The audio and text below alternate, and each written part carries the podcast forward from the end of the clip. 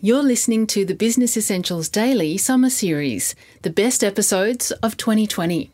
Today's episode is brought to you by Mazars. Sound Cartel. KISS. Keep it simple, stupid. The acronym in defiance of overthinking and overengineering. But achieving simplicity isn't always that simple. One brand in particular has kissed down to a T. Any ideas which? From Sound Cartel, I'm Nicole Goodman, and this is Business Essentials Daily.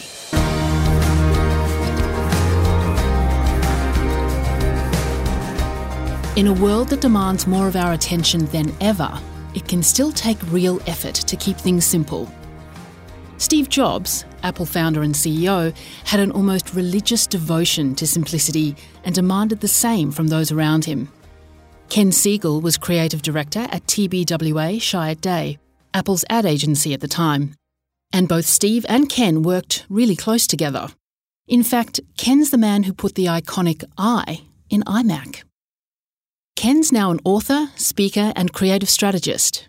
And during a trip to Melbourne, he spoke to Chris Ashmore about his book, Insanely Simple The Obsession That Drives Apple's Success. Ken begins by telling Chris about the time he presented a series of newspaper ads to a clearly annoyed Steve Jobs. I was about one sentence into my great preamble that I'd practiced so much before. I was, oh, these ads were sitting on the table upside down. And um, I was a sentence into it, and Steve just said, Will you just turn over the damn ads? he says, Are you going to be sitting next to me when I read the Wall Street Journal to explain them to me? I'm like, Well, no, okay. So, you know, we just turn them over and we have a discussion about them. So that was one of the things I, I accepted that and I understood it. And when I present to, to new clients now, sometimes I'll tell them that story, but basically I'll say, you know what, they are what they are. They're going to hit you or they're not. So let me know what you think. I think Steve thought any kind of preamble like that, a, a formal presentation, you're just trying to get him to like something. And he thought, you know, it's a good idea or it's not a good idea, and I'll just judge it. So he was he was a little impatient with things like that.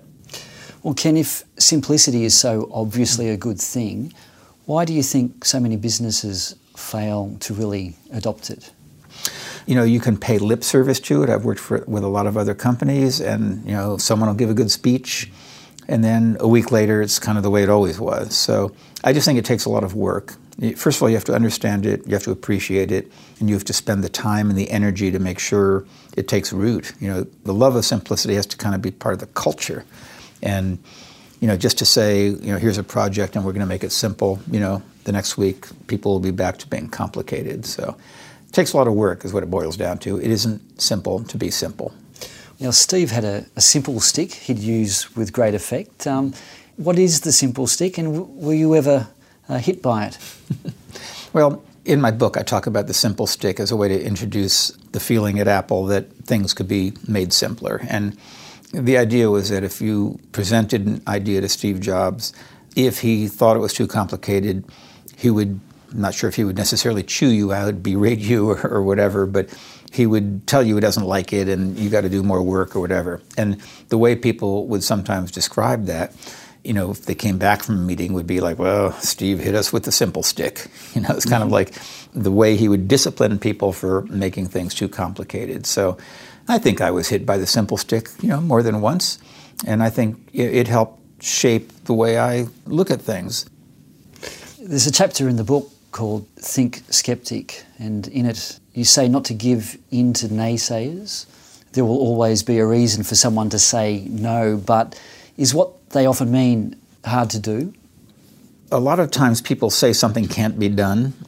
In fact, I fell victim to not being skeptical and thus sort of embarrassing myself in front of Steve because he wanted something done. I told him it couldn't be done, involving the deadlines with the magazine.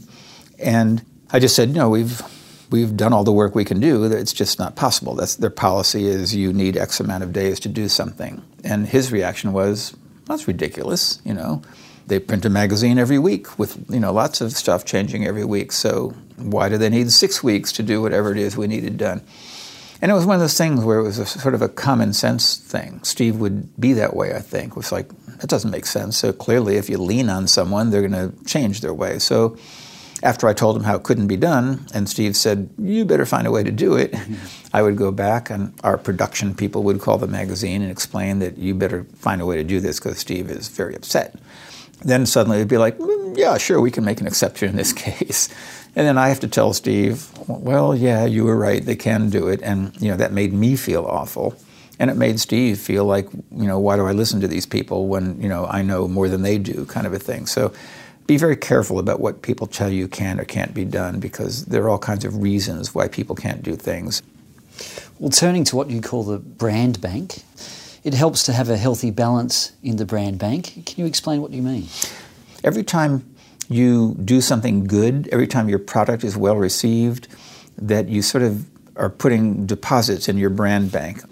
So Steve's thing was that you want to have a high balance in the brand bank, and the reason you want to have that is that that shows that people are attached to you and you have some goodwill built up. And when that inevitable bad thing happens, you'll survive. People will say, well, you know, they're good guys, so cut them a break. So one of the examples I use is the iPhone 4 that had that antenna that wrapped around the edges, and there was immediately a firestorm of criticism because if you held it a certain way, you could short out the antenna, and people were dropping calls, and it wasn't nearly as big a deal as the world made it out to be, but there's so many people anxious to attack. It became a huge, huge thing because Apple had a high balance in the brand bank. People were like, well, generally they're a really good company, so it doesn't seem like a terrible problem. And, you know, I like the values this company has, so people stuck with them. There wasn't a mass defection. And if a company had a low balance in the brand bank, they would defect and, you know, you would have a, a bad result. But Apple emerged from that unscathed. Apple was and still is a phenomenally successful business generating lots of money, but profits were not Steve's focus, is that right? I think this is a really important thing because I've worked with a bunch of these different companies now Intel, Dell, Apple, etc.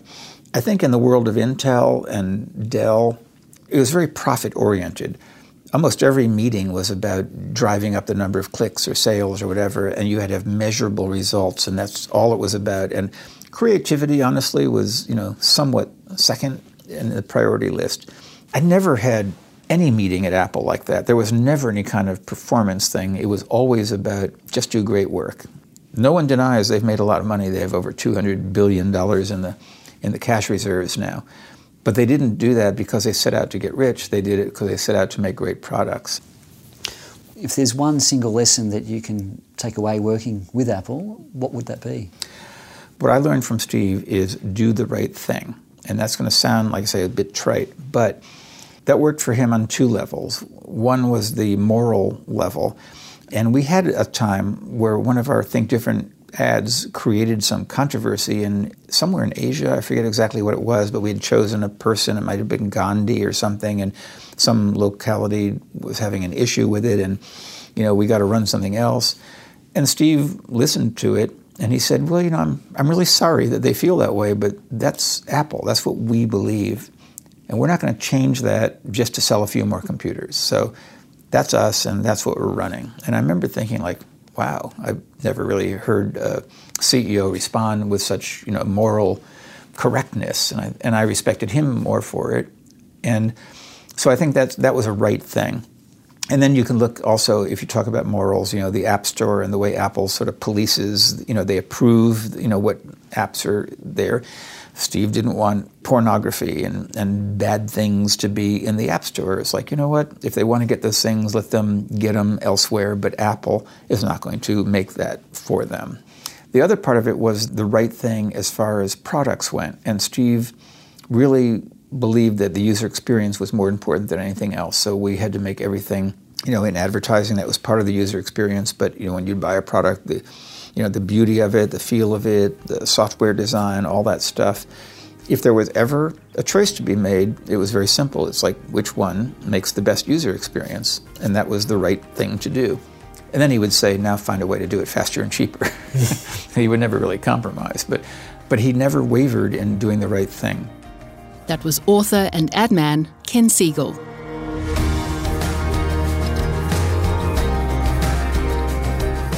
This episode of Business Essentials Daily is produced by the team at Sound Cartel. Thanks for listening. I'm Nicole Goodman. We'll bring you more Bee Daily tomorrow.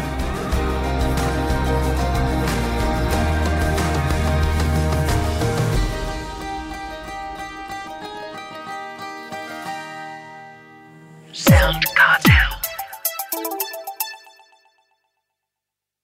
This episode was brought to you by Mazars.